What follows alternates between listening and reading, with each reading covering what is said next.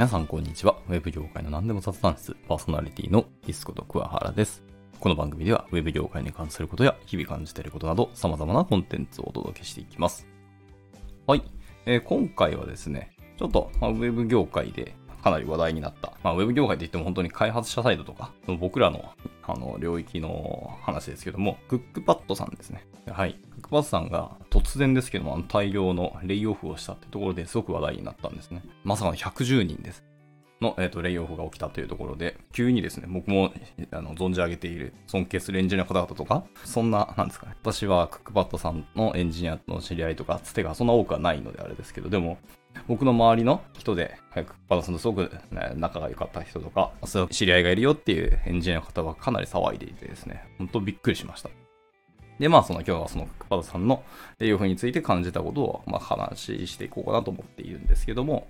まあ、あの結論から言いますと、レイオフになった理由ってところですけど、まあ、やっぱ単純にやっぱ人件費回りとか、やっぱ売り上げが全然出てなかった、利益が本当に会社としても出てなかったというところで、やはり固定費を下げると。ところで、まあ、どんどん縮小するというところで、大量レイオフになったって感じですね。まあ、実情を知っていれば、まあ、その通りだよねって感じはしますし、なるべくしてなったみたいなところは正直あると思います。まあ、実際僕もですね、まあ、最近クックパッドを見るかというと全然見てなくてですね、まあもちろん料理は結構するんですけど、でも、まあなんか作りたいものがあるとか、まあこういう具材とか食材が家家に余っていて、で、なんかメニューとかないですかねって調べたら、クッパッドさんが出てくるわけじゃないんですよね。なんか、例えば YouTube だったりとか、えーあと、僕はあの、インスタグラムのそういう料理系の動画を出してる方もいたりして、まあインスタグラムだったりとか、あとはクラシルさんとかっていうところで、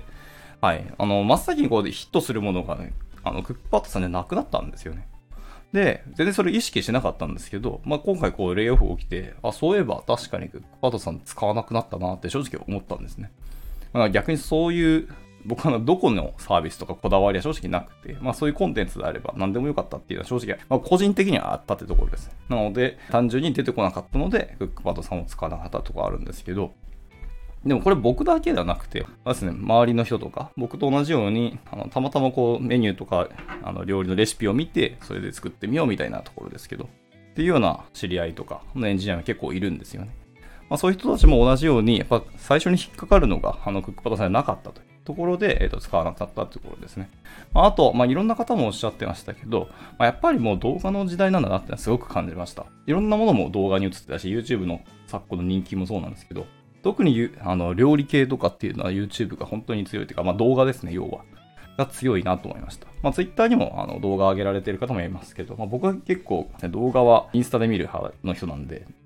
あの料理はですけどね。なんですごくいいなと思ってますけど。ちなみに TikTok もあるらしいんですけど、僕はちょっと TikTok を全然使ってない側なので、あれですけどね。まあそんな感じで、動画に今もう時代がシフトしてるし、まあ、実際にこう作っている流れとかも、あ、こんな感じなんだっていうのを、やっぱ写真とか文字じゃなくて動画で見せてもらえるってすごくリアルと言います。イメージがしやすいですよね。自分が作るときも、あ、こういう風になればまあうまくいくんだなみたいなのが、はっきり目で見てわかるので、やっぱそっちの方がいいなっていうのは正直あったんですね。まあそんなこともあって、クパッドさんではなくなったなって正直あると思います。まあもちろんクックパッドにもあの動画を上げられたんでしょうけども、全然僕はその頃全然使ってなかったし、あの単純に画像だけしか使ってなかったんで、料理系のやっぱもうパイオニアというかアプリの中では、まあ一時代を築いたっていうところもあって、まあこういう言い方するとなんかすでに終わったみたいな言い方になっちゃうかもしれないですけど、まあ本当に一つのクックパッド神話が終わったなっていうふうな僕はちょっと感触がありますと。まあでもやっぱ資産とも言える、ああれだけですね、超優秀なエンジニアを大量に抱えてたクックパッドが大量レイオフをするっていうのは結構衝撃だったですね、やっぱり僕の中では。しかもなんか、調べた感じ？あの、まあ、ツイッターの情報を見た感じだと、そういう事前の告知とか、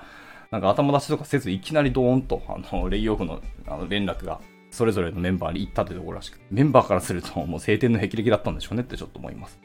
で、えっとですね。まあ、とはいえ、何ですかね。対応したやり方というか、経営視点のやり方というか、対応というのは、本当になんか教科書通りの対応をしていたってのは正直思います。まあ、製造戦略のための、あの、一手だというところで、まあ、縮小ししていくっていうのは、僕はその経営したことがないですし、あの、起業したこともないんであれですけど、まあ、いろんな人の話を聞く限りだと、本当お手本というか、教科書通りの対応をしていたっていう。でそういう意味でいくと、あの、正しくて、あの、良い手だったっていう。まあ、それでもやっぱりパートとして次のための今は仕方なく利用するっていう選択肢だったっていう風な評価をしている方が結構いらっしゃって、まあ、今後のクックパッドさんにも期待をしていきたいって、やっぱ正直はありますと。それですし、またあの、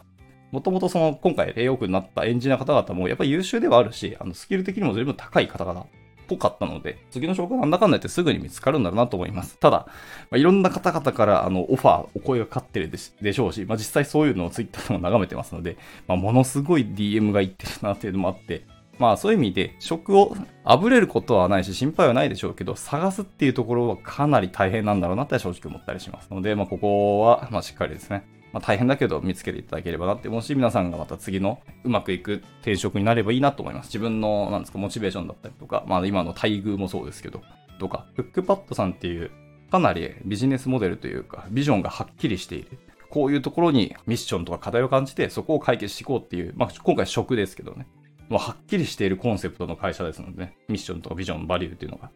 まあ、そこのモチベーションがいきなりゴンと外されるってどうなんだろうって正直あるので、まあ、同じ同業のお料理系の会社さんに行かれる方も全然いると思いますし、まあ、全く今回を機に、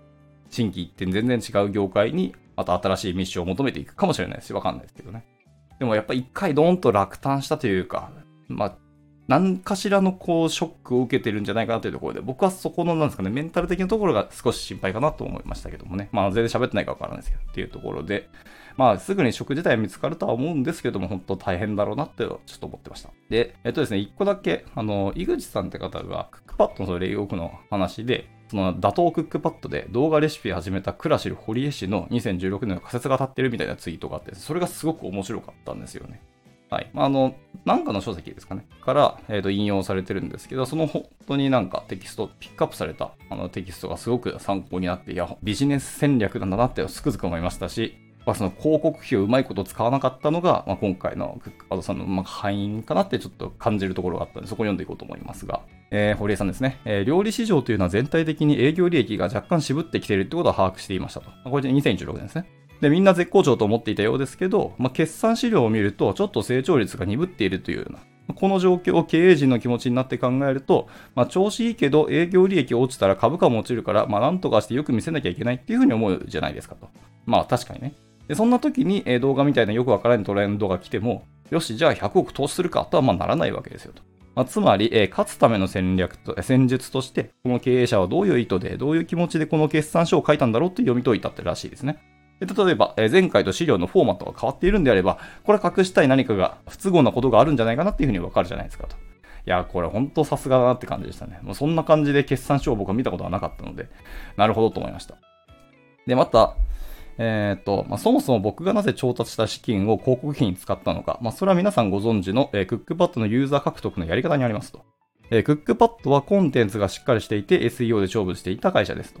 はい。で、まあ、レシピを紹介する共通のテーマがあって、まあ、向こうは約20年も続いていると。まあ、それに勝つためにはどうすればいいかっていうところを考えたんですけど、えー、彼らは広告宣伝費っていうのを使っていないことに気づきましたと。で、それなら100億円くらい広告宣伝費にかけたら、当時3000億円とされていたクックパッドを倒せるだろうというふうに踏んだらしいですと。いや、すごいですね。逆に広告宣伝費使ってなかったっていうのは結構衝撃ですよね。また逆に言うと、まあ、その時の当時3000億円時価総額ですね。に勝てるための広告費としては100億円ぐらい使えばあの、ペイするとか勝てるというふうに踏んだらしいですね。いや、これはなかなかすごいですね。はい。まあ、実際でも、その、堀江さんに投資してくれた方々も、なんか、クックパッドはおそらくそんななくないだろうというふうに見通しがあったらしくてですね。なんか、本当戦略的に攻めていったって感じがしますね。まあ、あとは、その、対クックパッドとして、まあ、競合優位性のところですけど、まあ、コンテンツ面で、クックパッドはその CGM の形態をとっていると。約270万レシピを有していますが、えー、実際にトラフィックが集まるコンテンツはそのうちの1から5%程度ですと。で、クラシルは CGM ではなくて、クオリティの高いコンテンツを、えー、内製することによって、クックパッドを代替すると。えで具体的には1日50本の動画を制作できる、え、体制を構築して、3年以内にクックパッドのトラフィックが集中するレシピ数と並ぶことを目指すという感じで、もうかなり戦略的にコンテンツを作っていったというところですよね。これはすごかったですね。で、またそのユーザー獲得のところもそうですけど、まあ、クックパッドは主に SEO によって、まあ、ユーザー獲得しています。しかし、まあ、Facebook だったり Twitter などの SNS が普及している状況を鑑みますと、今後は動画広告がユーザーエンゲージメントを高める可能性はすごく高いと。で、クラシルはその動画ユーザーに注力し、クックパッドを超えてきたと。はい。まあ、先ほどのその広告費の話もそうですけど、まあ、今後はその動画が来るっていう、まあ、この先見の目は確かに光ったなと思いますね。なかなかそう、僕で100億円をこう、宣伝費にかけてこう、あの動画で勝負するって結構勇気いると思いますけども、確信があって、はい。このフレさんは攻めていったってところで、まあ、そこを取っていったって感じですよね。なので、まあそれが、あの一応、勝因であり、クックパッドさんの敗因だったんじゃないかというふうにこうおっしゃられていると。まあ、なかなかビジネス観点でいろんな視点とかありますけど、まあ、広告費とか投資されたお金、資金をどう使うかってすごく大変だし、本当に経営者の手腕がものを言うんだろうなってつくづく感じましたというところですね。まあなんか、これ、これ感想なんですし、単なる噂でしかないんですけど、一時期ですね、クックパッドさんって一番給料高いのがエンジニアだっていうふうに言われてたり、エンジニアにすごく環境を整ったエンジニアライクな会社だっていうところですね。